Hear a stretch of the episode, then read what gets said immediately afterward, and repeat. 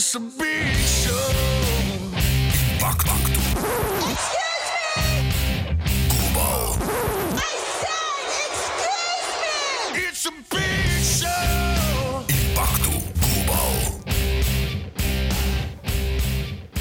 Vou ter que fazer um update a este jingle porque o Big Show já não está em, na WWE, apesar de estar na All Elite Wrestling. Também faz sentido porque de vez em quando falamos disso aqui, mas se calhar está na altura de fazer um jingle novo. Tenho que falar com o César Martins para me fazer uns novos.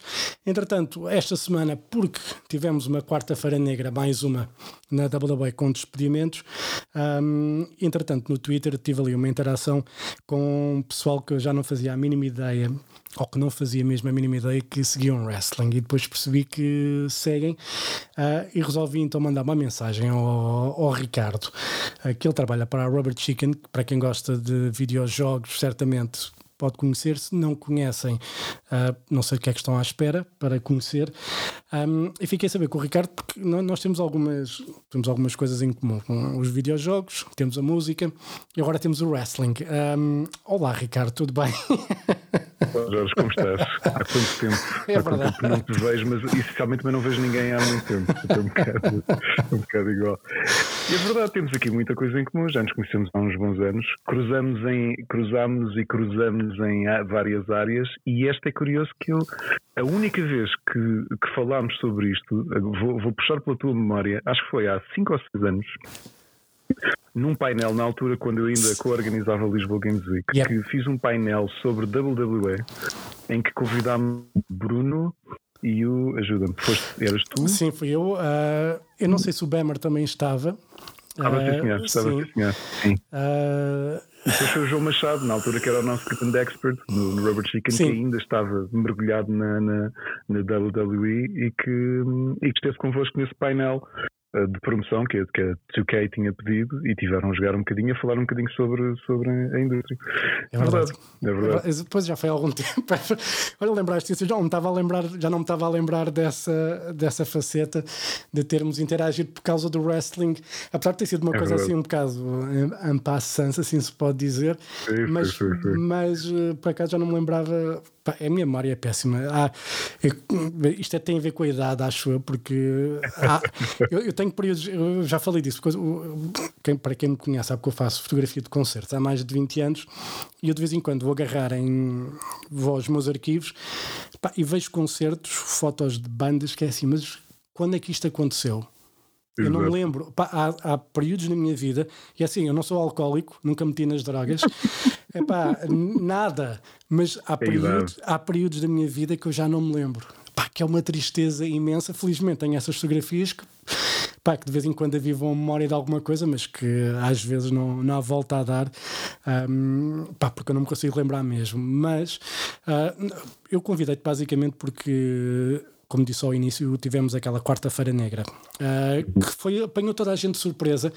E eu, curiosamente, as reações que eu vi foi metade ah, foi de pessoal furioso. ah, completamente enraivecido e a dizer que não vê mais WWE e a outra metade confusa sem perceber porque é que aqueles nomes foram incluídos, foram dispensados da WWE. Vamos falar sobre isso, se calhar. Uh, começamos já, porque foram cinco nomes uh, que surpreenderam, principalmente o Braun Strowman. A WWE tem poucos gajos grandes neste momento, lutadores que tenham o impacto que hum, o Braun Strowman tem.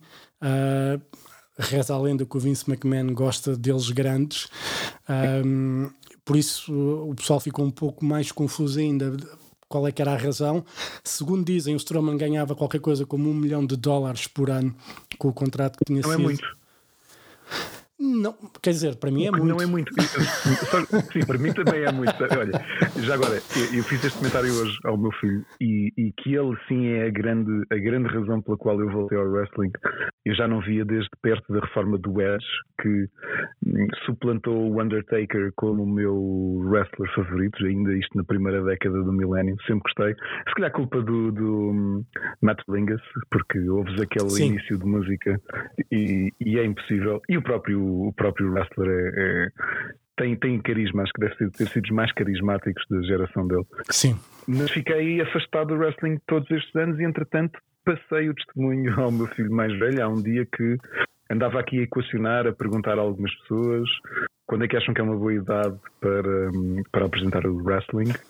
E, e começámos a ver, acho que a primeira coisa que vimos foram os episódios da WWE. Foi quando subscrevemos a Sport TV, exatamente por causa de ti.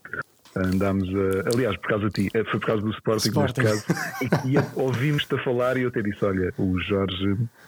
Pá, conhece o Jorge e tudo isso, e começámos a, a ouvir-te. Foi por causa de ti que começámos a, a, a ver os episódios de WWE. E então, com aquele enquadramento, foi um bocado graças a ele que comecei a ter uma companhia em casa para discutir os episódios e para, e para até as previsões dos combates e as antecipações, o que é interessante. Foi uma coisa que eu não tive. Ah, Porque, por ironia, o meu avô, que tinha sido pugilista, que foi a pessoa que me criou, ele detestava wrestling. Precisamente por, ah, pronto, porque kayfabe para ele não é. Já não existia o conceito de kayfabe na altura, não é? Quando o Tarzan da Borda ainda, ainda Não, tá- os comentários. Não, Tarzan Taborda Mas o estragou- meu- estragou-nos o wrestling. Ele. Eu, go- eh, Tarzan Taborda é uma lenda. O, o Bruno treinou com, com o Tarzan, assim como alguns lutadores do WP ainda. eh, conheciam bem de perto o, o Tarzan. Mas a verdade é que os comentários dele eh, fizeram com que o wrestling se tornasse algo de ridículo. Por causa da Sim, forma sim. como ele fazia os comentários. Um, É verdade, Aquilo, é verdade. Aquilo, obviamente, que pede comentários sérios, mas o Tarzan da Borda está quieto, ele sabe comentários sérios. Não, ele dizia que isto é uma palhaçada, que no tempo dele isto nunca podia acontecer, não é? Exato, exato. E Então- tu pensas na altura, quem vias? Nós estamos a falar do tempo ainda do Hogan, do Undertaker no início, que foi aquilo que vimos no canal 1 em miúdos, não é? Sim, sim, sim. Estamos, a, estamos, a, estamos a falar do início dos anos 90, não é? Sim, o, o Taker com as, com as luvas roxas a, vir- a entrar com o Paul Bearer. Exato. Estás a falar Agora há, uma viagem pela Memory Lane, não é? sim, estás a falar de há 30 anos. Pá. E, pá, e a parte curiosa é, o meu avô que tinha sido pugilista, ele, eu olhava para aquilo e ele dizia, oh, Ricardo, eu não consigo ver isso. Pá, não consigo, isso para mim é uma brincadeira. E, e, e eu agora, nesta passagem de testemunho, é exatamente inverso. Ou seja, estou aqui com o meu filho, ansioso que voltem a haver uh, WWE hum, em direto e aqui no Atlântico, se calhar, ou no Campo Pequeno, no Atlântico, o Atlântico, no Altice Sim, também na. Sim, eu, eu acho que vai ser No mais, Campo Pequeno. mais campo pequeno, se calhar. Pois é isso, é isso. E, e, e tem sido engraçado. E portanto, nesta quarta-feira negra, quando surge esta notícia, e eu digo ao meu filho, ele, ele vou, acho que fui buscá-lo eu à escola nesse dia, íamos no carro e disse: Olha, a WWE despiu o Braun Strowman. E pá, e o, o que é isto? Portanto, obviamente que esta confusão toda, repara que o Braun Strowman ainda há poucas semanas teve. Foi main eventer No WrestleMania do- Backlash. do- no Backlash e que fez um ótimo combate contra o Drew McIntyre. Sim, O Bobby Lashley, obviamente, esteve ali mais como, como suporte, porque ele esteve muito tempo fora do combate. Yeah. Depois de ter sido projetado pelo, pelos ecrãs, né, pelo Drew, o combate acabou por ser por estes dois monstros. O, o Drew, curiosamente, é ligeiramente mais alto que o, que o Braun Strowman, não é? Ah, É, não é? eu Ou- ou não? Não, mesma não, não, altura. não, aquilo é, aquilo é ela por ela. Ah, mas É, eu, não é? Eles são ligeiramente mais altos que o Bobby Lashley. Sim, não é? É exato. Sim. É isso, é isso.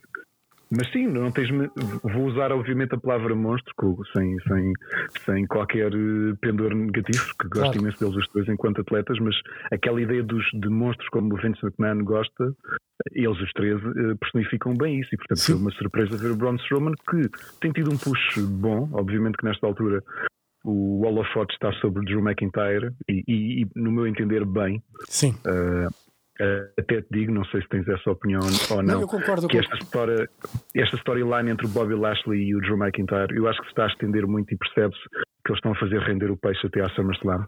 Sim, é, sabes que aqui, aqui a questão é. é- Para já eles já não têm Braun Strowman ah, e eles vão ter que arranjar forma porque nós olhamos para o McIntyre e olhamos para o Bobby Lashley que, são, que foram construídos de uma forma quase invencível, se assim se pode dizer, Ah, e tu não tens ninguém naquele plantel, tirando por exemplo se calhar o Homos, que está com, com, com o AJ como campeões de equipas, não tens ninguém, e o, agora com o Strowman de fora, pá, que tu digas assim, pá, é- pá, que podes dizer pá, que ele é capaz de vencer o Lashley ou é capaz de vencer o McIntyre. Não há ninguém neste Pois momento não, pois não. no plantel, Pois não. no Raw. O Strowman era o único credível, não é? Aquele que tu, tu equacionavas, epá, é, é, é, é poderoso o suficiente para conseguir ser uma ameaça a, eles os dois. é? Sim, sim, exatamente. O Braun Strowman era, era o único e, e, e o Strowman já teve, já teve quente, quente eh, antes Foi. e a WWE não soube aproveitar, não lhe soube dar a bola, mesmo quando ele fazia parte da família Wyatt e, e aquilo tudo. Ele esteve em um período que estava quentíssimo e a WWE não soube aproveitar esse, esse momento. Ahm, não sei porquê, não sei se eles eh, eh, se o Strowman tem um tipo de comportamento se calhar hum, pá, inadequado uh, no balneário, pá, não faço ideia, estás a perceber? Não consigo, não consigo entender. Porque nós não estamos dentro, não, não, não fazemos a mínima ideia, mas uh, foi sempre ali o, o quase, o quase, estava ali. A WWE, foi como com, o- com o John Moxley, com o Dean Ambrose, um, que o Dean Ambrose teve ali um produto que estava quentíssimo e a WWE não lhe deu nada. Ah, quando lhe dá, já o pessoal não queria saber. Um, e com o Strowman estava a acontecer um pouco isso. Ah, tem ali um monstro, ele vai fazendo as coisas, só que de repente tiram-lhe o tapete. Mas em geral, eu, eu, eu, eu nessa, nessa questão, e apesar de, de, obviamente acompanhar a WWE, continuo a achar que eh, ao longo destes anos, e nós já os acompanhamos há 30 anos, no meu caso com intervalos, no teu caso não sei que sempre foste muito mais atento, estive mais de 10 anos, perto de 10 anos afastado, mas sempre pareceu que, que havia ali às vezes falta de sensibilidade nesse, na rentabilização desses push. Sim. E o Braun Strowman nota-se isso. Repara que para mim, eh, esta entrada naquele patamar de monstros que realmente.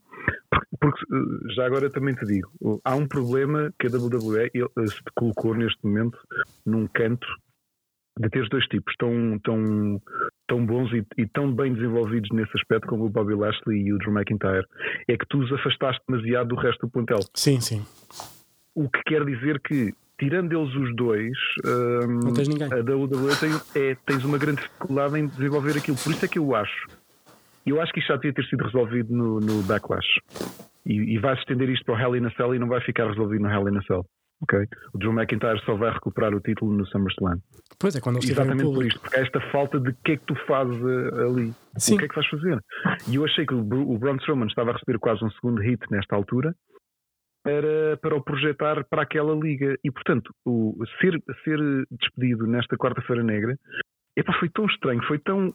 é, se me perguntasses atletas que eu achava que deviam ser eh, despedidos, eh, eh, um dos meus primeiros nomes era Nia Jax, mas isso é para outra, para outra conversa. Podemos também o falar disso. não. Diz, diz. Vamos falar disso daqui a pouco também, mas pronto. O, o Braun Strowman não estaria nunca numa lista minha porque não faz sentido. Ou seja, Não, era, para mim era a coisa mais improvável, mais improvável que ele, só o Drew McIntyre.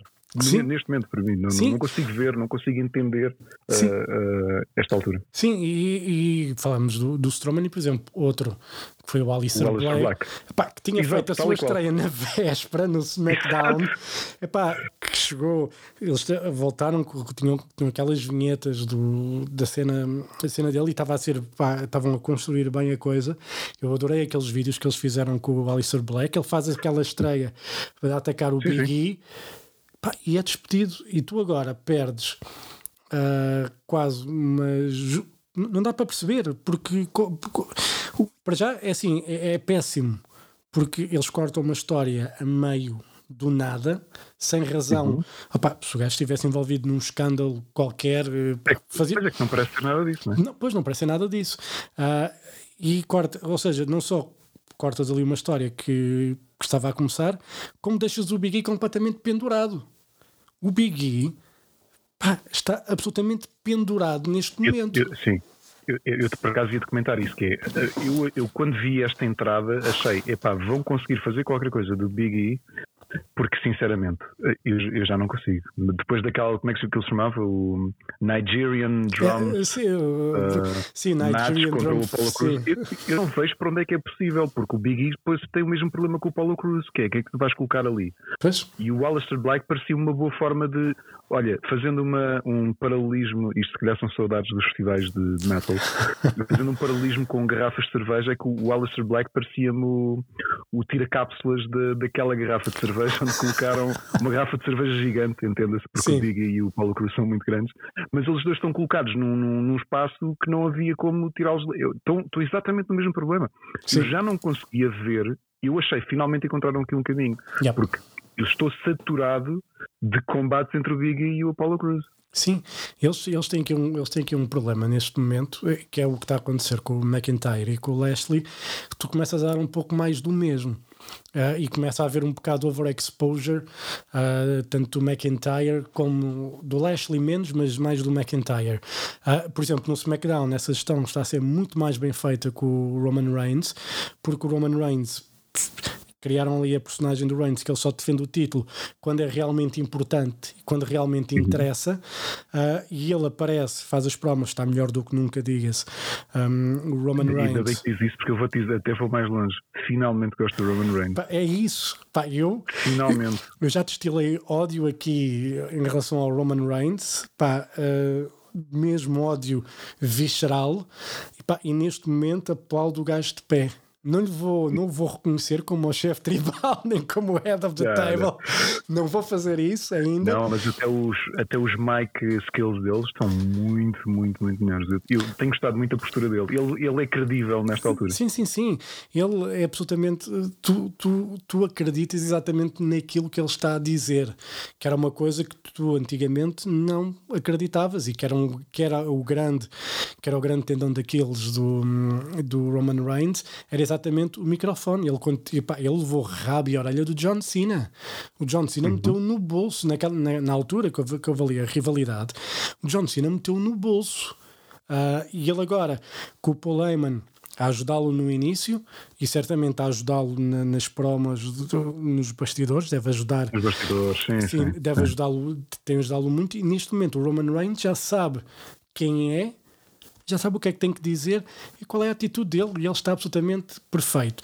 E eles aqui têm feito uma boa gestão do, do Roman Reigns, que não estão a fazer, infelizmente, no Raw com o McIntyre, porque ele neste momento, o Raw, está às costas do McIntyre, que é uma cena louca. Estão dependentes do McIntyre. Pá, que, pá, que acaba por ser que pode não ser bom para o McIntyre num, num futuro próximo. Espero estar enganado. Mas... Tu há pouco referiste o Omos como uma possibilidade de sair disto. Eu, eu só discordo por uma razão. O Omos não tem uh, um décimo do talento necessário para claro. conseguir fazer isso. Sim, mas isso. E estou a dizer um décimo com muita sorte, porque uh, tu estás a vendê-lo como vendeste todos gigantes. Repara na antecipação do combate contra o. Foi contra os New Day, não foi? Sim. Em que o, o AJ Styles, e já agora um comentário, e agora corroborando também as palavras do meu filho, portanto acho que ele começa a, ter um, a ser um bom color commentator, apesar da idade, e é uh, o fato de um, o AJ Styles ultimamente está a ser subserviente do ponto de vista da imagem dele, ele é apenas, ele, ele está a levar ali uns, uns quase uns squash matches, ou squash minute matches, uh, para promover o Omos. E depois, para mim, tem sido um bocado.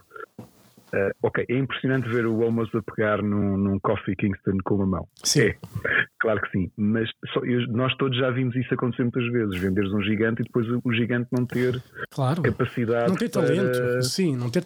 Repara, eu estou a dizer isso porque eu estava só a dizer que é assim: quem é que tens de tamanho que possa fazer eventualmente não diferente.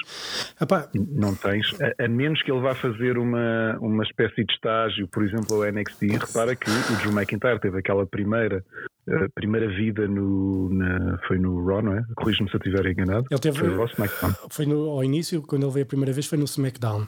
Exato. E depois foi, chamemos-lhe relegado. Eu não concordo que ir para a NXT seja relegado de alguma forma, mas, mas eu vou por ir para lá. O regresso dele não, não é incomparável, não é? Sim, Portanto, sim, sim. Não, eu, ele eu, amadureceu muito. Sim, eu quando estava a falar do Homos, a minha só a questão era de, em comparação. Do tamanho, não é? Sim, só, só, exatamente ao tamanho, porque isso nunca é impossível toda é ter o é Great Kali ou ter, o, ou ter o Giant claro. Gonzalez, não é? Pá, que, que eram. Quer dizer, o Great Kali foi campeão mundial. Não é? Calma. É, porque é que o Homos não pode ser, tendo em conta aquilo que já aconteceu no passado, estás a perceber? Pá, aquilo que eu tenho alguma. Pá, posso. Eu espero que não, eu espero que não, porque o Drew McIntyre é, um, é, muito talentoso. O Braun Strowman é extremamente talentoso. Eu tenho, uma das coisas que mais me faz confusão é que tu não costumas ter sabes aquela proporcionalidade entre uh, teres um tamanho e teres uma figura uh, com um aspecto monstruoso, no, no, caso como o Braun Strowman tem, especialmente desde que ele começou a, um, começou a investir muito no, no físico. Sim. e, ter, e ser talentoso. Ele tem essas duas coisas, portanto, aquilo é credível. Ele, ele como monstro é credível porque depois é, é um ótimo, um ótimo atleta. Repara, eu estive a rever várias vezes, a puxar para trás, neste backlash, aquele aquilo não é um, não é um frog splash, mas quase quando ele salta para cima do Drew McIntyre Sim. o Drew McIntyre põe as mãos a, a, à frente do peito. E mesmo assim, que normalmente muitos atletas até aterram com os joelhos para não caírem com o peso. Mas ali ele até saltou e eu pensei, uou, wow, isto não é fácil. Ou seja, mesmo o Drew McIntyre teve, teve que aguentar ali Sim. uma besta. Ficou sem ar. E o combate foi impressionante entre os dois. Um combate impressionante, ah. altamente credível.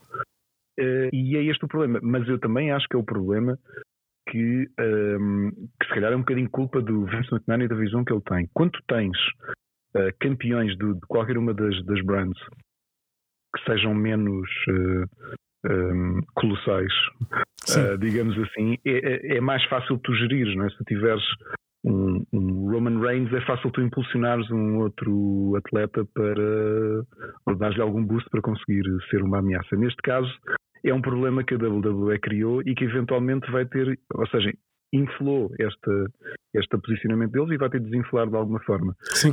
Por isso mesmo é que eu continuo a achar.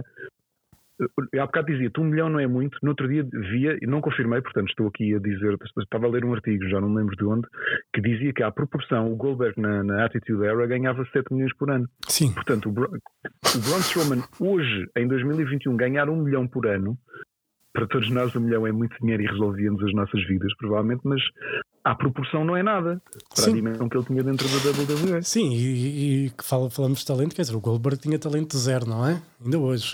Exato. Epá, quer dizer, eh, comparando ou, ou em termos de, de lesionar gente, até menos 5, talvez. Epá, sim, sim, muito, muito menos. Uh, sim, então falámos do Strowman e do Black, de facto, dois nomes que para mim foram os que mais me surpreenderam. Um, e depois tivemos o Murphy, que é outro lutador uhum. super talentoso, uh, que podia estar no mid-card para lutar pelo título intercontinental ou pelo título dos Estados Unidos. Pá, o que usado recentemente, não é? Até contra o Cesaro, não é? Sim. E foi contra o Cesaro, foi em março, se não me lembro. Sim, teve, ele teve depois aquela cena com os Mistérios, um, que também teve ali com a cena com, lá com a filha do, do rei, não sei o quê.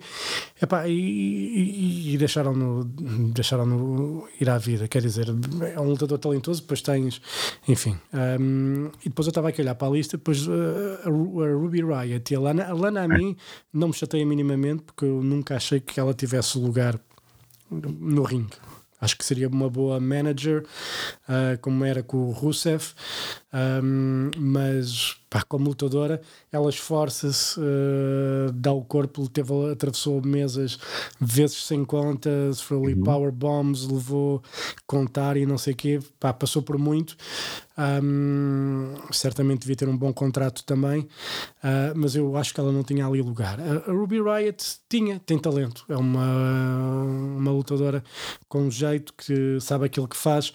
Falámos da Nia Jax, um, epá, mas. Epá, assim, numa fase que tu tens da Nia Jax, que, que, o problema da Nia Jax é a falta de talento dela, um, retira inclusivamente a capacidade de brilhar a uma wrestler como a Shayna Baszler, Sim. que merecia mais do do que ser eh, tag team partner da Nia Jax. E portanto tens aquela divisão feminina que eu acho, isto olhando para a marca como um todo, e que está a ser carregada às costas pela Asuka e pela, pela Charles Flair.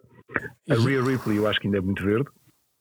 Sabes que, eu, sabes, sabes que eu gosto, eu sou super fã da Rhea Ripley e acho que eu percebo quando dizes que o verde, porque ela ainda é nova, acho que ainda vai ter muitos, muitos é, ela tem anos. Eu, eu, eu, acredito que ela tem um grande potencial mas notou-se nos dois combates que ela fez, portanto, o combate de WrestleMania contra a Asuka e aquele triple threat match contra a Charles Flair e a, e a Asuka, que elas as duas sim, veteranas, excelentes wrestlers, talvez as, não sei se sim. pelo menos não entender as duas melhores uh, da sim, WWE. Do plantel principal, sim.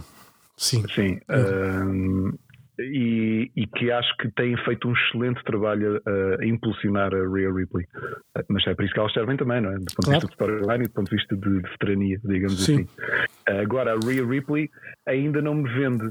Eu percebo, e lá está, eu acho que ela também entra dentro daquele estereótipo e aquela vontade e aquela necessidade de, de da marca de promover eh, malta com fisicamente mais eh, possante porque ela realmente tem essa, tem essa, essa fisionomia. Uh, não acho ainda que seja. Uh, não acho que seria a altura para ela receber já o cinto. Uh, ei, percebo, por um lado chega e precisa daquele boost inicial e nada melhor do que receber o cinto. Sabes que, sabes mas que... ainda daqui a uns anos acho que ela vai ser melhor, muito melhor do que. E... Acho que ela tem uma ótima margem de progressão. Sim, mas isso aconteceu porque, porque a Charlotte havia aqueles rumores que ela podia estar grávida e foi, e foi isso que fez com que a WWE pusesse a Ripley à frente e não, uhum. e não a Charlotte, porque houve essa questão, havia ali aquela dúvida se ela estava, se não estava, um, e eles não quiseram arriscar, caso a Charlotte estivesse grávida, não lhe iam dar o título para depois ela ter que abdicar do título, uh, e eles então seguiram com o que eu acho que foi o plano B,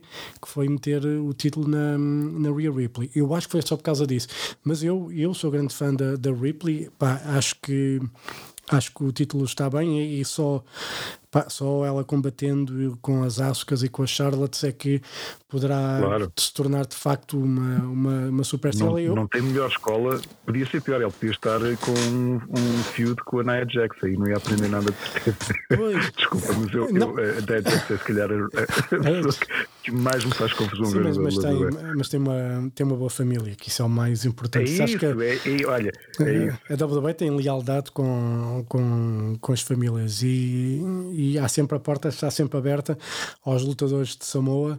Um, Exato. Tá, tá, não, é... Já agora, ouvintes que estejam aqui, que sejam pais, uh, uh, façam como eu e quando quiserem explicar o conceito de nepotismo, uh, aproveitem o wrestling. Eu aproveitei para explicar exatamente isso, que às vezes isto é o caso de alguém que está aqui porque o tio, o pai, os primos, quem são? São, exatamente. É e, e, é assim, estamos a falar de Ruby Riot, deixa então a Liv Morgan pendurada, a Liv Morgan segue uma carreira a sol, hum. acaba-se aqui uma equipa, a Lana, que andava a fazer equipa com a Naomi, também acaba-se uma equipa, e neste momento, olhando para a divisão de equipas, tu, tu tens as campeãs, que é a Natália e Tamina, e tens a Mandy Rose e a Dana Brooke. Já não tens mais ninguém a fazer equipas na divisão feminina. Eu acho que lutadoras sim, no total. Sim, até uma boa equipa com a Bianca Belair e a, e a um, Sasha Banks, que eu percebo que necessitavam de, de ser. Aliás, a Bianca Belair estava a ser injusta, obviamente, que, claro. que a Asuka e a Charlotte são boas. Uh, o, o, de longe, o melhor combate que eu vi na WrestleMania foi o, o da Bianca Belair contra, um, contra Sasha Banks. Acho que a Bianca Belair está numa ótima, ótima altura e tens toda a razão, Jorge. Desculpa interromper-te, mas tens toda a razão. Aquela divisão de tag team. Morreu. É Neste yeah. momento está morta, está morta, eh, porque a Shayna Baszler já se está a separar da Nia Jax.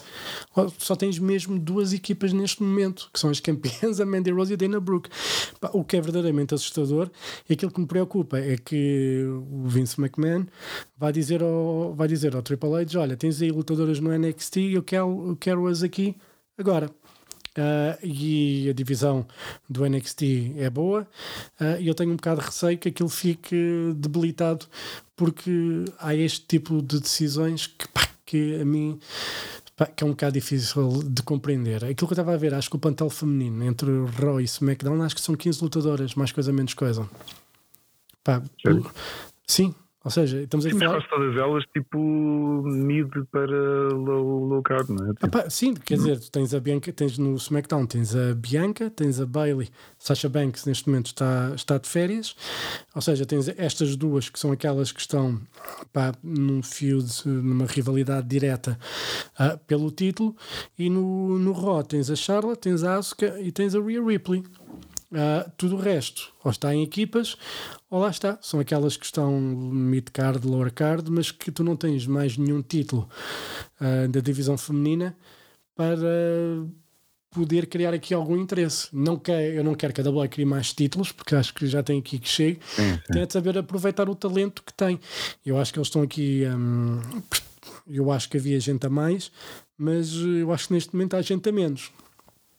Um... Oh, Jorge, diz-me uma coisa: tu, tu, tu, obviamente que viste o Tag Team Turmoil de, de WrestleMania e para mim é relativamente injusto este, este, hum, este experimento da Ruby Riot porque dentro daquilo que foi nós sabemos que foi considerado um, um combate menor um bocado para encher encher, encher cartaz. sim.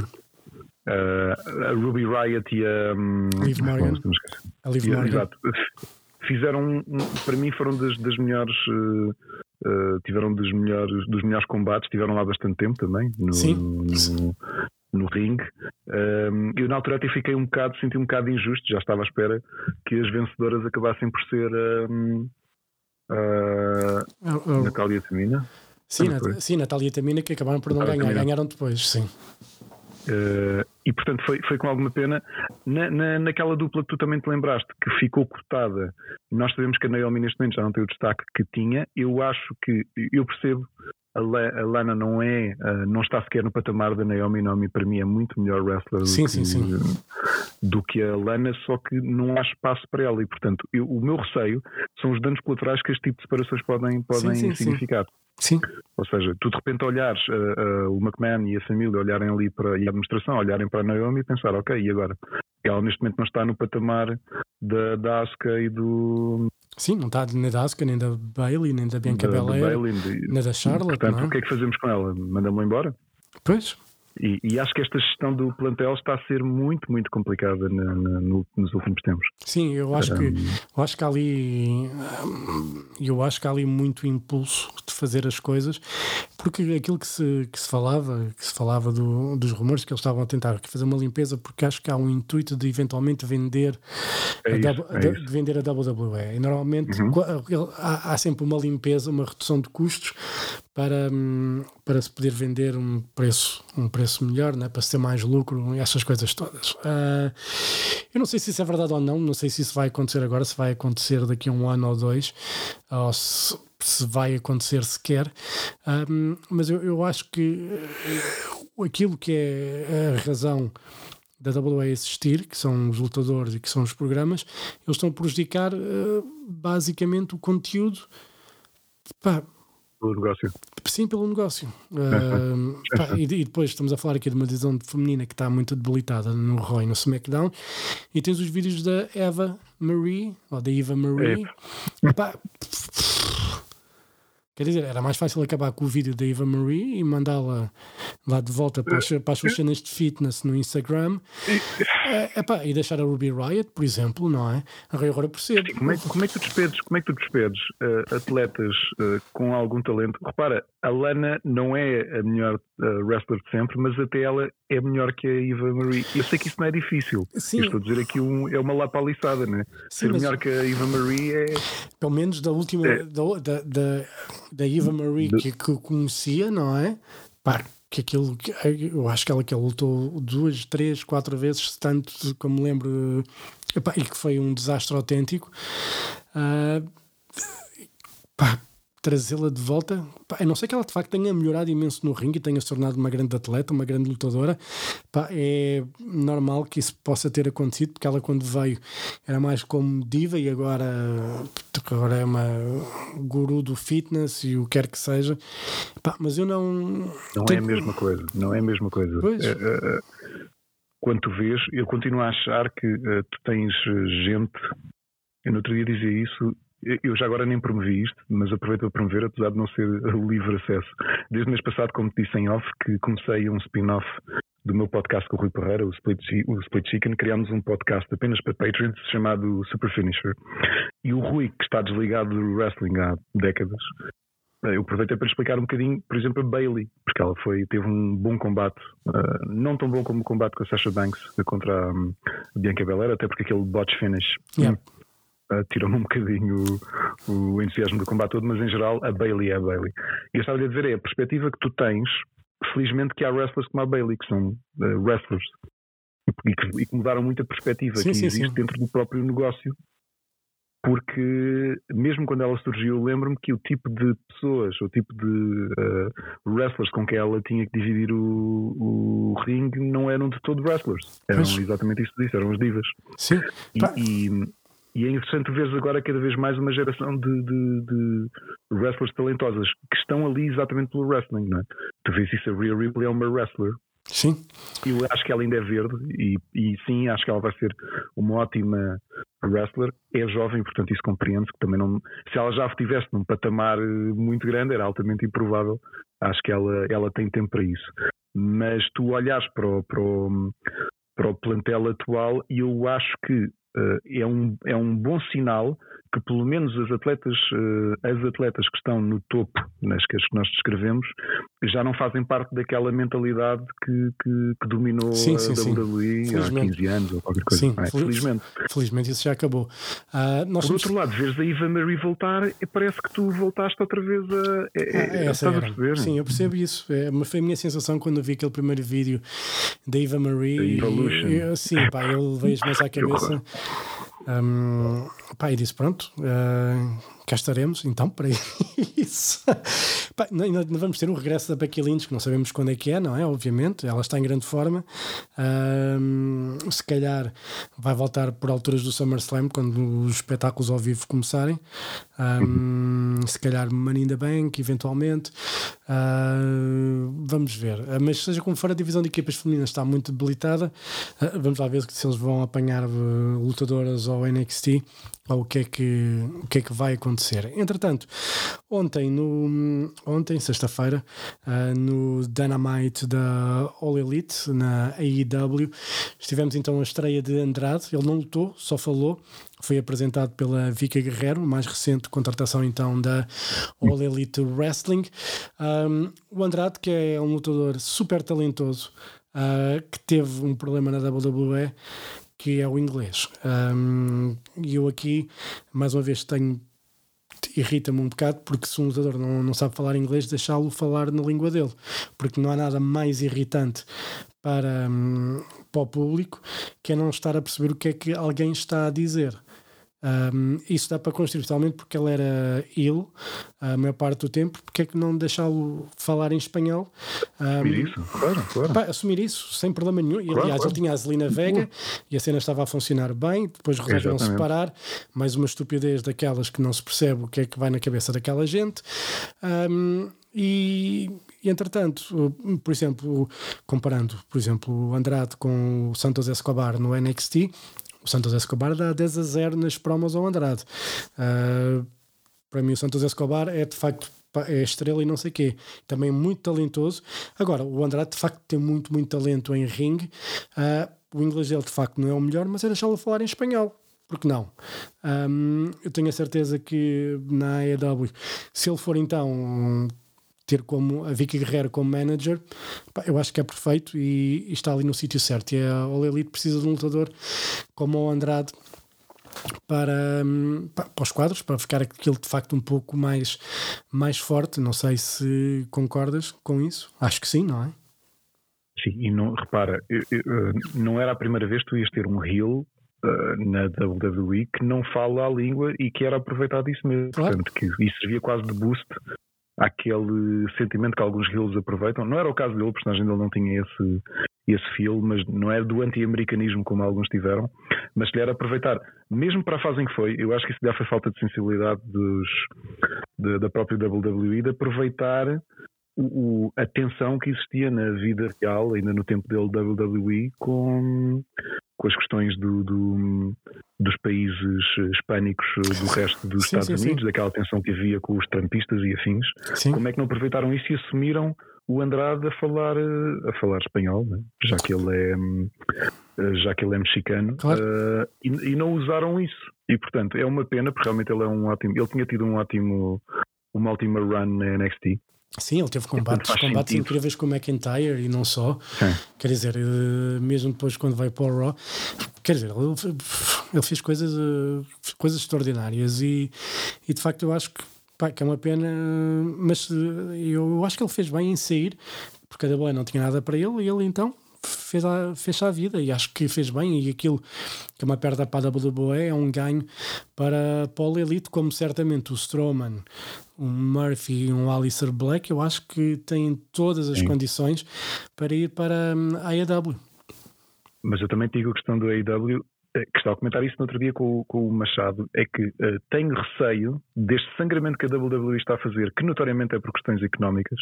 Aliás, uh, uh, deixo só aqui a hint para, para voltarmos a falar, para falarmos nisto daqui a pouco, dos rumores do regresso do Brock Lesnar, e eu acabei de me contorcer ao dizer esta frase. mas o problema deste sangramento que a WWE está a ter e com aparentemente o o, a mala de dinheiro uh, inesgotável da IW é de tu começares a ter um, um de ficares com, com, o plantel da IW overflow de boa gente e há um problema que nós sabemos bem porque acompanhamos WWE há um tempo e sabemos que também não é totalmente positivo teres um plantel excessivamente bom. É claro. que vais começar a queimá-los. Sim. Mesmo, mesmo não sendo propósito, vais começar a queimá-los, porque eles não vão ter espaço. Relembro-te, recentemente, eu continuo sem perceber o que é que a WWE vai fazer do Bray Wyatt e da Alexa Bliss, porque até hoje é só senti Este ano 2021 queimaram no show. Sim, literalmente, literalmente o caso do Bray Wyatt. Wyatt. Sim, foi queimado. Mas sabes que eu, em relação, acho, acho que aqui a questão foi que a Alexa Bliss acabou por brilhar, brilhar mais com, com o Bray Wyatt. Ponto. A Alexa Bliss acabou por agarrar na personagem e, e ser muito mais credível do que o Bray Wyatt, porque o Bray Wyatt tem a máscara, que é daquelas coisas que tu Quer dizer, é engraçado, é giro, mas uh, gets old uh, quickly. Um, e para é mim foi... porque eu continuo a achar que ele, para ser talentoso, o Bray Wyatt é, talvez, para mim, dos atletas mais inteligentes off-ring, percebes? Do ponto de vista de construção. Não, sim, sim, eu sim. acho que ele, ele, ele, é genial. Ele está, sempre, ele está sempre com ideias para evoluir e para criar personagem. Ele tem, ele tem, de facto, uma grande cabeça para isso. Ali o problema é que cenas sobrenaturais em 2021 já não encaixam, não é?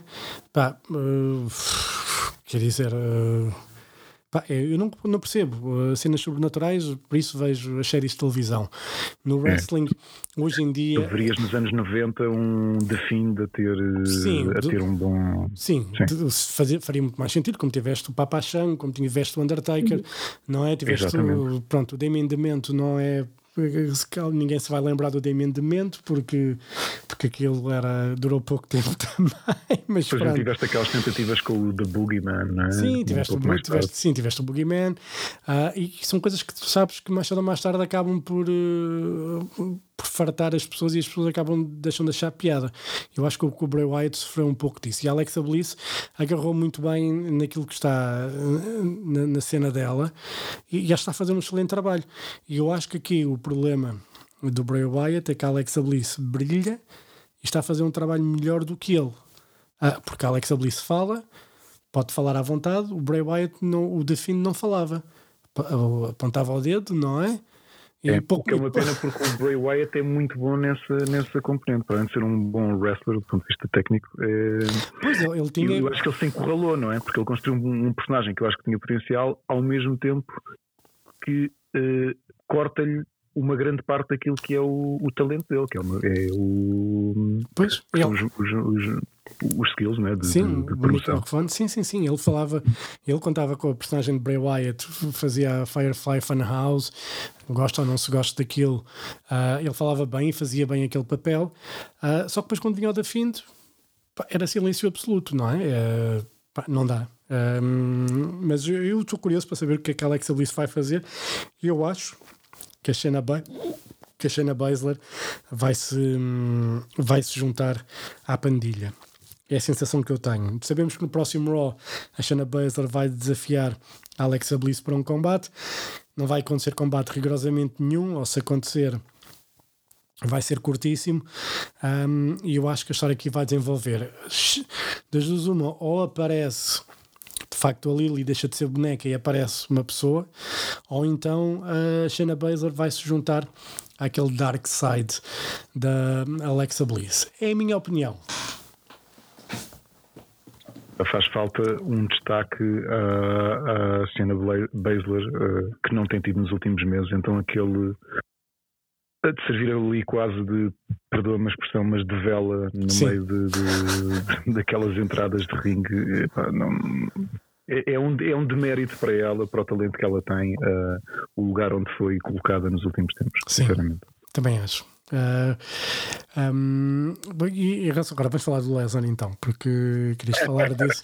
Eu sei que estavas ansioso a falar do Lesnar uh, e eu sei que tu não és fã dele, eu sou grande fã do Nada. Lesnar, mas percebo um, que oh, sabes quando, quando tens crédito, não é? Quando és apesar de eu não concordar com isso, eu não concordo com o facto de, de seres uma estrela, de, de dar livre acesso, de fazeres aquilo que queres e que te apetece quando quiseres e bem te apetece.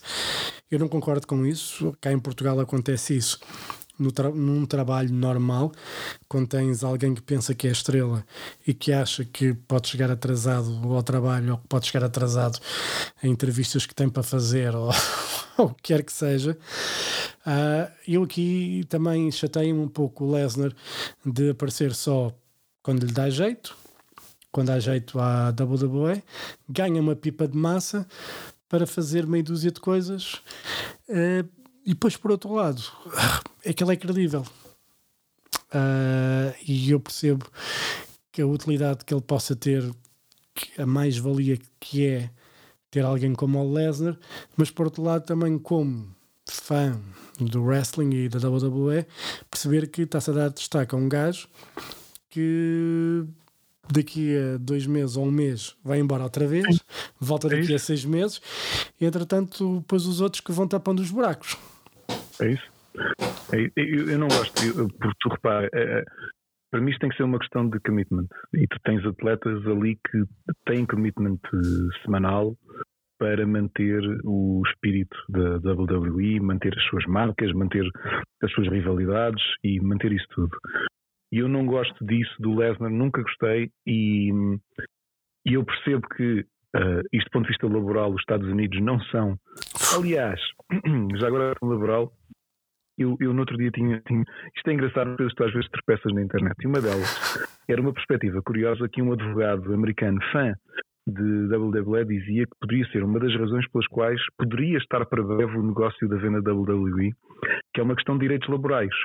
Que entre o reconhecimento dos wrestlers, que pode ou não estar para breve, porque sabes que tem sido Sim. burburinho ao longo de décadas, entre serem essencialmente recibos verdes, isto para, para, o, para a linguagem uh, portuguesa, ou serem realmente trabalhadores da marca, isso pode ter influência. E, portanto, há quem diga que há um grande problema que aqui surge, que é o, o próprio McMahon saber que isto é uma boa altura para fazer negócio e para vender a WWE, e, portanto, esta consolidação que estão a fazer com os experimentos e com os acertos que fizeram, porque nós só olhamos para os wrestlers porque estão a parte visível, mas sabemos que, especialmente desde a pandemia, que até do ponto de vista de produção houve muita gente despedida, eles Sim. fizeram muito streamline à produção dos próprios, da própria marca. Sim, até no marketing, uh, eu, desculpa, no marketing eles, eu estava a falar com algumas pessoas e, foram, e foi tudo corrido no UK Office, um, pá, foi quase tudo. Foi quase tudo despedido. Uh, pá, por isso eu fiquei, eu fiquei, isso assusta um pouco, uh, porque estás a falar disso, estás a, estás a falar bem, porque de facto eles são um recibo verde uh, e a cena que me faz confusão a nível de legalidade. e obviamente o pessoal acha que o, o pessoal diz que os Estados Unidos é terra das oportunidades. Eu acho que aquele é um poder autêntico para se trabalhar e para se viver. Para já eles não têm férias. Um, se negociares férias. Para todos os teus direitos laborais, isto, isto agora vai resvalar para questões político-ideológicas, eu sei, mas é tu olhas para todos os teus direitos que para ti são standard, né? Como sim, sim, sim europeu e de repente olhas para aquilo e estás no extremo oposto. Sim, exatamente. Ah, porque hum, porque há, há ali uma questão, um, essa questão de, de, direitos, porque a WH pede, mas depois tem uma cláusula que o lutador não pode, durante 90 dias, aparecer noutro sítio qualquer. Mas a minha questão é assim: eles têm direito sobre o um nome fictício de uma pessoa. E a mim faz-me confusão como é que eles podem ter direito físico sobre uma pessoa, mesmo que estejam a pagar uma indenização a ele durante 90 dias, o que quer que seja, pá, como é que isso é possível uh, e ninguém dizer assim, não, vocês metam o dinheiro onde quiserem e amanhã se me apetecer aparecer na Ring of Honor ou na All Elite, eu apareço lá. Porque vocês não têm direito sobre, o meu, sobre a minha pessoa. Porque aquilo, aquilo que acontece... Acho que ao contrário do que tentaram ao longo de décadas, não existe sequer um sindicato e nem sequer é muito bem visto que haja qualquer tipo de associação uh, a união sindical ou a união laboral entre os wrestlers. Portanto, aquilo é literalmente cada um por si. Sim, sim, sim. Que é uma coisa que não te passaria pela cabeça no, no, na Europa, mesmo Portugal, com todas as críticas que se possam ter, de tu imaginares um trabalhador que expõe a sua carreira daquela forma e que se lesionar é olha amigo, já não estás apto a trabalhar, temos pena. Pois, e, e assim, é. se, tu, se, não tens seguro, devias ter feito tu o seguro, nós não temos responsabilidade disso. Pá, e, e, essa questão de, para mim, eu estava a pensar nisso hoje, uh, como, é que, como é que é possível eles estarem, estarem a dizer que tu, enquanto pessoa, pá, não podes estar sentado num programa, num, pá, não quer que seja de uma outra empresa. Pá, como é que é possível? Ou seja, não, não, para mim não passa, não, não faz. Eu percebo que, por exemplo, em empresas com, quando os CEOs e não sei o quê, ou alguém que tem uma carteira de clientes sai, eh, normalmente eh, há uma, uma cláusula de proteção que tu não podes levar clientes, ou podes só levar um ou dois, um, mas que não podes levar a carteira inteira e uma questão de salvaguarda de, de negócio e não sei o quê. Mas aqui estamos a falar de uma pessoa. Como é que é possível? Uh, eles porque basicamente durante 90 dias tu estás refém ainda da, da outra empresa. Pá, que é uma coisa que na minha cabeça pá, não faz sentido. Eles podiam estar. A, eles é assim, eu, eu dizia, é aquilo que eu estava a dizer. Eles, eu dizia, pá, vocês metem o dinheiro onde quiserem. Eu não quero, para já, é assim, vocês apagam-me aquilo que tinham que pagar até ao dia do despedimento. Uh, e depois, aquilo que eu faço no dia a seguir à minha vida, vocês não têm nada a ver com isso mas eles têm uma cláusula de 90. Pá, eu não percebo isso. E estava a falar dos direitos laborais, desculpa ter-te interrompido. É, é, e, pá, não, e, existe, a mim assusta-me isso. Existe a ideia que essa discussão e essa uh, regulamentação, porque o problema é que tu dizias há bocado a questão daquilo que chamam, muita gente chama terra de oportunidades, mas a realidade é que aquele liberalismo todo acaba por abrir este, este tipo de situações. E, e, e, há rumores que, do ponto de vista legislativo, que pode estar para breve a definição, um, porque, já porque é uma questão muito mediática, não é? Por ser claro. uma questão mediática, ou, eventualmente há de ter regulamentação. E dizem que há a possibilidade do McMahon poder estar a pensar no negócio também nessa perspectiva, que é quem comprar depois há de se resolver. Porque se se resolver, aquilo vai implicar uh, pag alguns pagamentos algo avultados aos funcionários, se eles passarem a ser considerados funcionários, percebes? Claro. E, claro. portanto, há ali uma salvaguarda que não existe nos dias de hoje, mas que eventualmente pode vir, pode vir a existir. E, portanto, quando tu vês questões financeiras, questões. Para mim, é, não sei se está para breve ou não, não sei quão confiáveis tu, tu sentes que são estes rumores do regresso do Brock Lesnar. Ele não há de ser barato. Não é? Uh, tu veres enviar, eh, mandar embora um Braun Strowman, uma Ruby Riot e um Aleister Black, que eu garanto e, e posso apostar sem ter certeza, se lhe perco, mas, mas com a certeza que não perco, que o somatório dos salários deles não há de chegar ao salário do, do Brock Lesnar. Claramente. E nessa escolha hum, alguém fica a perder e quem fica a perder somos nós uh, fãs de wrestling. Uh, que ainda vemos a WWE como o, como o pináculo é? da, mesmo com, eu, eu, digo no meu caso eu, eu, eu, gosto de wrestling mas no meu tempo limitado entre ver a WWE ou ver a IW neste momento claro ainda tenho a minha fidelidade à WWE Sim, admito Sim, mas, sim, mas é assim, eu, pá, eu honestamente, eu, eu a WWE estou a trabalhar diretamente uh, nos comentários, vejo, uh, pá, mas depois na minha vida pessoal eu tenho, tenho mais dois empregos, uh, três mais ou menos, e não tenho tempo para ver mais nada. Vejo o Elite como vi o Double or Nothing enquanto estava a trabalhar, tinha o computador ao lado, estava a ver aquilo e, e estava aí trabalhando. Epá, e não tenho tempo para, ver muito mais. Quando fazia a Ring of Honor também, epá, comecei a, a, perceber e a gostar da, da Ring of Honor, um, apesar de haver ali muita limitação, principalmente a nível de produção.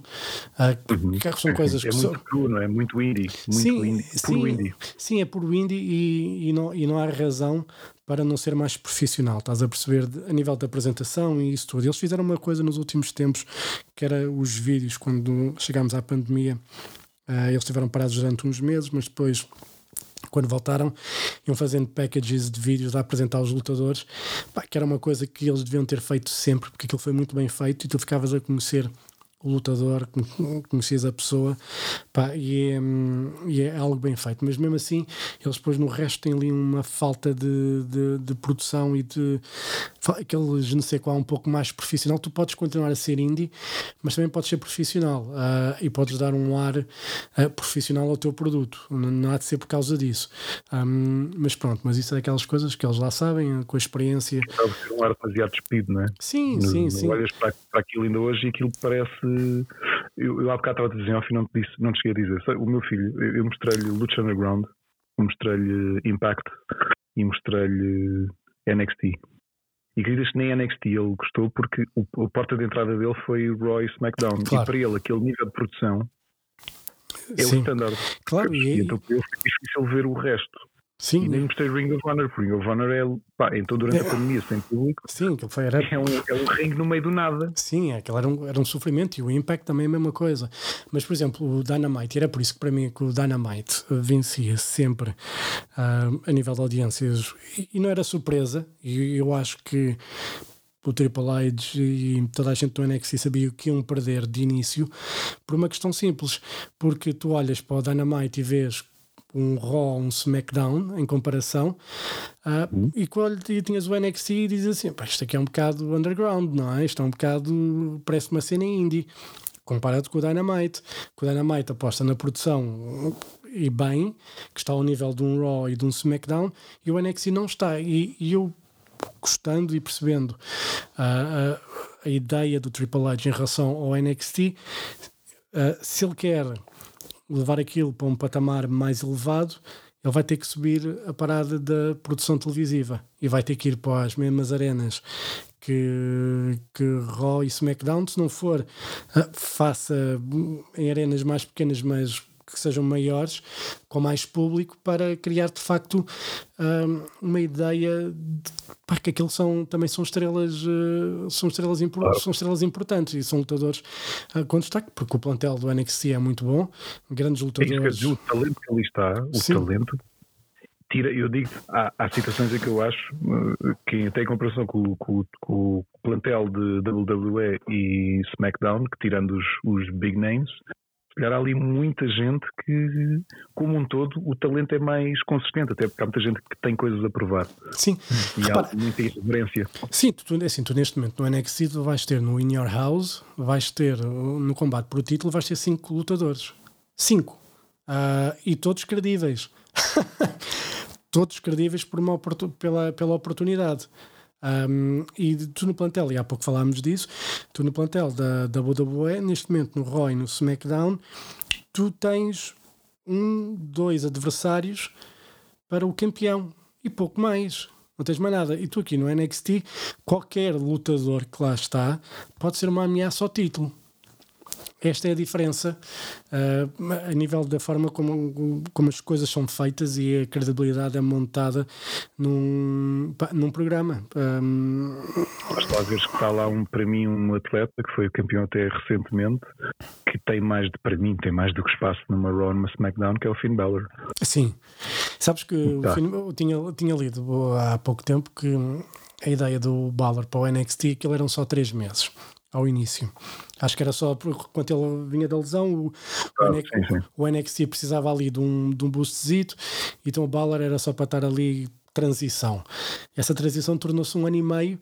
Ah, eu acho que para o Balor é fixe porque, porque está faz um, faz um excelente trabalho um, e, é, e é super credível e tem tempo para descansar e está e tá à vontade. Um, eu eu vou, vou ser brutalmente honesto. Eu, se fosse lutador na WWE, se eu estivesse no NXT e alguém me dissesse assim: Olha, queres ir para o Raw ou para o SmackDown? Eu dizia: Eu quero ficar no NXT. Lá vais ter destaque, se calhar acontece e volta, passa a ser um ricochet. Não é? Que ainda me lembro quando ele estreou como Prince Puma no Lucha Underground e tinha combates. Epá, era impossível. E- e- É, repara, Vias o- que ele ia ter, ia ter uma grande carreira e de repente está completamente perdido no. O Ricochet, há coisa de um ano, venceu o Bobby Lashley.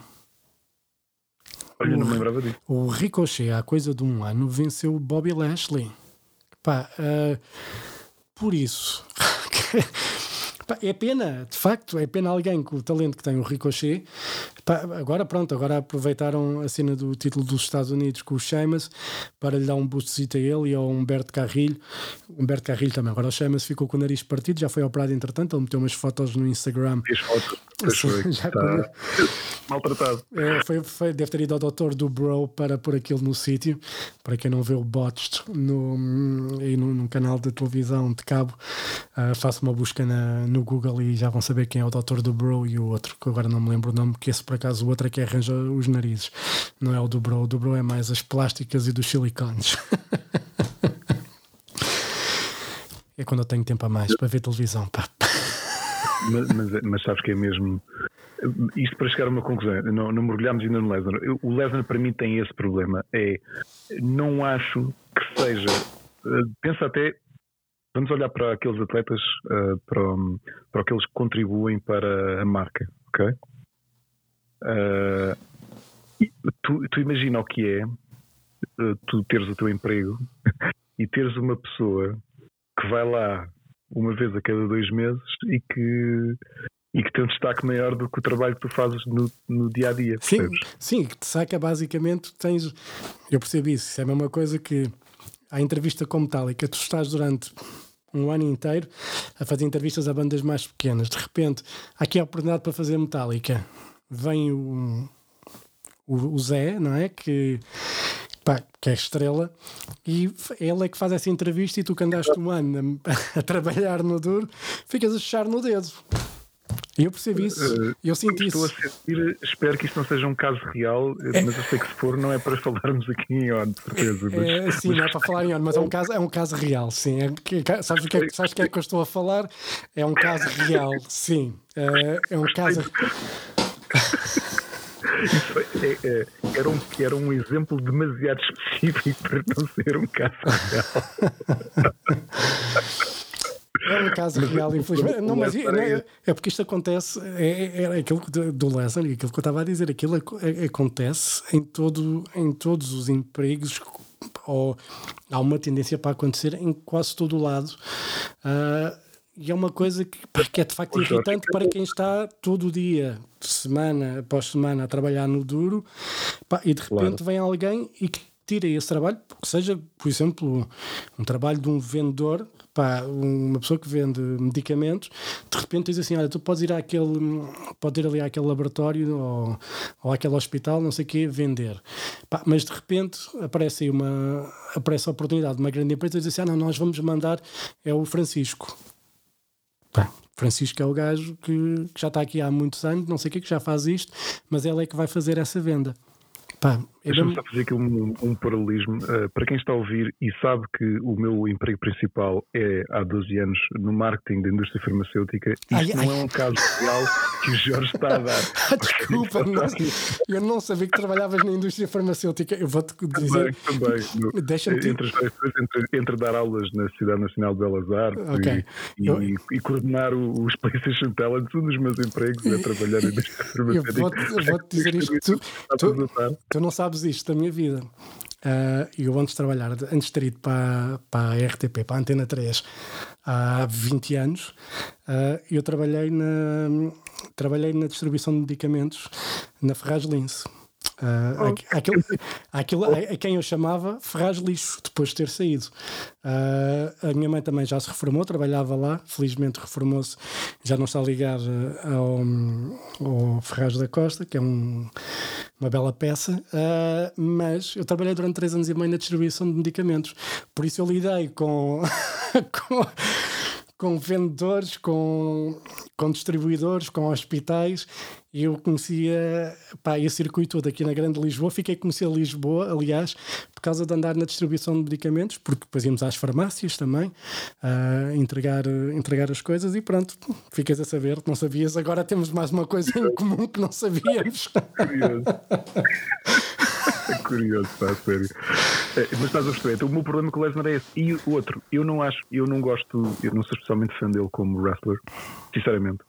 É, Porque eu, eu, eu sempre que olho para o Lesnar acho que ele não cola. Hum. Porque a- aquilo que é o selling point dele, que é o fato de ser um lutador de hum, UFC, MMA, eh, Sim. depois parece que. eh, Lembras-te daquelas coisas que existiam, aqueles eh, jogos para miúdos que é. Tens aqui estas cinco coisas e uma delas não, não pertence. Yeah. Eu olho para o Lesnar sempre dessa forma que é. Tens uma série de wrestlers que são wrestlers e depois tens o Brock Lesnar que parece o tipo que foi ali passar férias. Mas, mas esse é o problema da WWE, porque o Lesnar, antes de ser lutador da MMA, era lutador amador. Ah, E era lutador da, da WWE, era wrestler, e, e ele, quando veio, veio já com a cena de. Quando regressou, regressou com a cena de MMA, que é um. Ok, que é um, um atributo mais credível ah, em relação ao mundo da WWE, certo? Ah, mas de facto, o Lesnar, como lutador, é super talentoso super talentoso. Ah, e a questão, e a questão aqui é que a WWE lá está, às vezes não, pá, porque pronto, ah, quis aproveitar o facto de ele ter estado no UFC, que é muito mais popular que a WWE neste momento, para vendê-lo dessa maneira, sendo que o, Bem, se- se- estou vendo aquele pacote, digamos assim, aliás, numa das vindas dele foi com o pacote com a. com a. Isto é o da hora que estamos a gravar isto. com Como a é que Exato. sim, que foi mais uma que eu achei que aquilo não encaixava, porque há aqui uma diferença. Novamente, nós crescemos com esta malta. Nós, nós crescemos com uma malta que era pouco talentosa, mas que era carismática, crescemos com o inverso, crescemos com uma malta que tinha as duas coisas. O Brock Lesnar, para mim, não encaixa por isso mesmo. Ele pode ser tecnicamente bom, porque tu sabes que ele tem uma carreira de lutador e é credível nesse aspecto, mas depois. Eh, Não encaixa ali, estás a perceber? Para mim, não encaixa exatamente por isso, porque fa- falta vender o resto. Pois, pá, mas, Eh, sim, mas a minha questão, a minha questão é assim: eu, eu lembro do Lesnar quando ele fez combates com o Kurt Angle, quando fez combates com o Eddie Guerrero, ah, quando fez combates, eu já não tenho a certeza, mas com o Rey Mysterio também fez. Fez naquela altura com o Rob Van Dam, com o Shelton Benjamin. Ele fez muitos combates com, com lutadores e, e o Lesnar, obviamente, naquela altura não era lutador da MMA, era um gajo que vinha com um passado amador muito interessante e, e foi construído como a besta e, e era um lutador que de facto funcionava dessa forma. Eh, eh, O, a cena da MMA, eu acho que eles quiseram só aproveitar foi o ímpeto com que ele teve na UFC pá, e o nome que ele voltou a ganhar na UFC, mas o Lesnar de raiz é um lutador amador. Ah, e, e- e ele pode ter pode ter grandes combates com qualquer superstar neste momento na WWE ah, aguenta-se bem e fará boas, pá, boas coisas no ringue. Só que a forma como eles de facto o construíram e quiseram vender ou se calhar como ele se quis vender também foi como oh, um gajo indestrutível e que os combates não podem durar mais de 5 minutos. Epá, se calhar o problema está um pouco aí. Mas lá está também. Se calhar quando tu pensas que és bom, ah, também te vendes e se o patrão concorda com, com aquilo que tu exiges, por que não? Não é? Se podes trabalhar, em vez de estás a trabalhar 8 horas por dia, podes trabalhar 3 ou 4, pá, se calhar tu não dizias que não, não é? Se tivesse esse valor e conseguisses impor isso ao teu patrão, se calhar. Eu eh, percebo lado dele. Agora, tenho problemas é para aquilo que é a WWE neste momento, o que é que ele pode trazer? Dois, tu estás a ter uma boa run do Roman Reigns com o Paul Heyman ao lado. Sim, Portanto, há quem diga que ele vai voltar exatamente. O, o- a realidade vai ser esta, porque vai haver uma divisão. O Paul Heyman vai ter que decidir quem é que vai estar a dar boost. não, sabes que se, se, Ele pode voltar para o Brock Lesnar, mas, porque mas se o Lesnar voltar, ele pode ir para o Raw, atenção, não precisa de ir para o SmackDown. E podem, as águas podem continuar separadas. No- claro que sim. Estás a perceber? Neste início, as águas podem continuar separadas. Depois, ah, poderá haver, se calhar mais para a frente, um eventual cruzamento do Lesnar querer achar que se calhar querer ir atrás do Roman Reigns e aí causar um conflito com o Paul Heyman. Não sei, o que é que achas?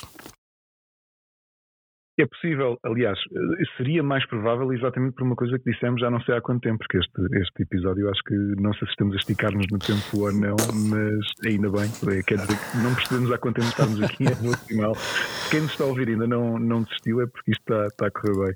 Eh, Mas sabes uma coisa curiosa que é, há bocado dizíamos que o Roman Reigns melhorou muito nos seus hum, microphone skills. Sim. E portanto, o que quer dizer que aquela bengala do Paul Heyman neste momento pode estar a, pode estar a ver uma espécie de desmame Sim, se calhar a preparar eventualmente esse possível conflito que permita ao Paul Heyman estar livre para, hum, para seguir caminho com o Brock Lesnar, porque sinceramente também é essa parte que eu te dizia. O, problema que eu tenho com o Brock Lesnar não é dentro do ringue, é mais ou menos que essa construção de imagem que fizeram, eu acho que ele vende pouco o wrestling como espetáculo. Percebes? Sim. Um, seria o equivalente de eu pegar aqui no Olivais e Moscavide e dizer assim: olha, agora vocês vão jogar contra o, o, o vosso jogador médio, vai agora jogar com o Cristiano Ronaldo e vamos ver como é que isto é, se é interessante ou não. Ou seja, parece um bocado desnivelado e, eu não acho que ele ganhe nada, eh, que traga nada de interessante nesta fase. Porque Sim. tu não te estás com problemas, ok, tu podes ter problemas no, nos, nos main eventers, porque já dissemos isto aqui, o problema do Bobby Lashley e do Drew McIntyre sem um Braun Strowman é o que é que faz ali no meio.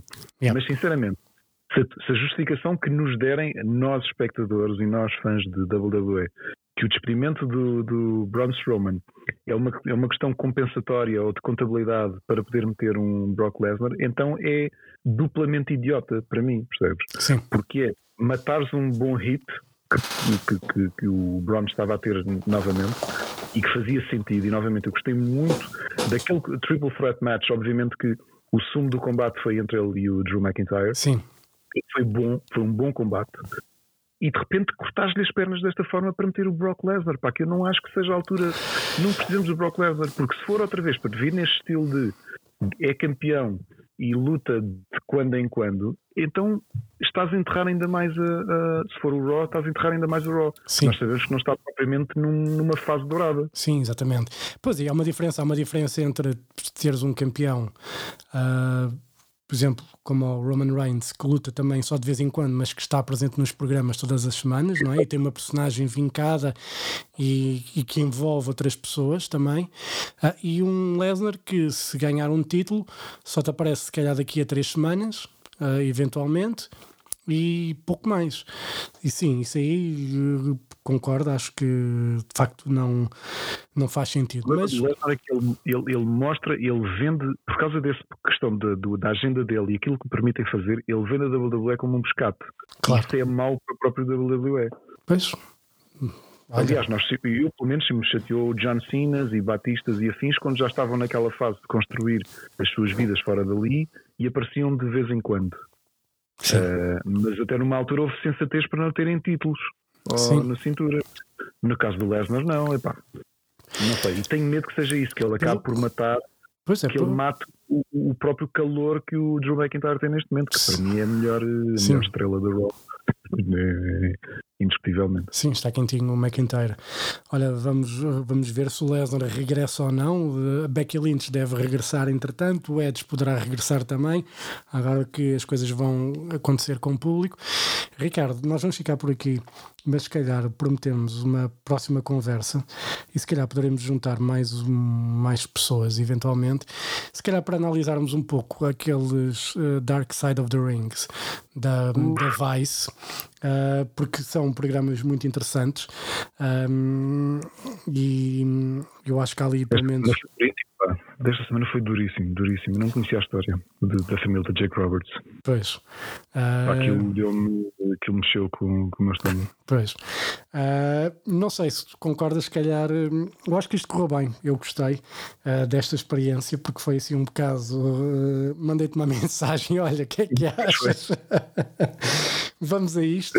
Olha, obrigado pela tua disponibilidade, acima de tudo. E se calhar prometemos para breve mais uma conversa para falar do Dark Side of the Ring, falar um pouco mais de WWE, esperar para ver se efetivamente Lesnar regressa, se há outras surpresas, se há venda da WWE ou não, ah, o que é que vai acontecer mais, eh, se All Elite efetivamente vai buscar tudo o que é gajo que saiu da WWE, se não vai.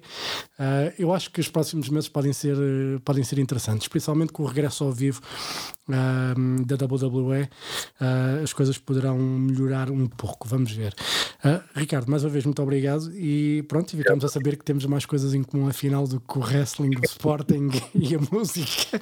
Também eh, a indústria farmacêutica está na nossa vida. Obrigado, Jorge. Um abraço. Well, it's a big show.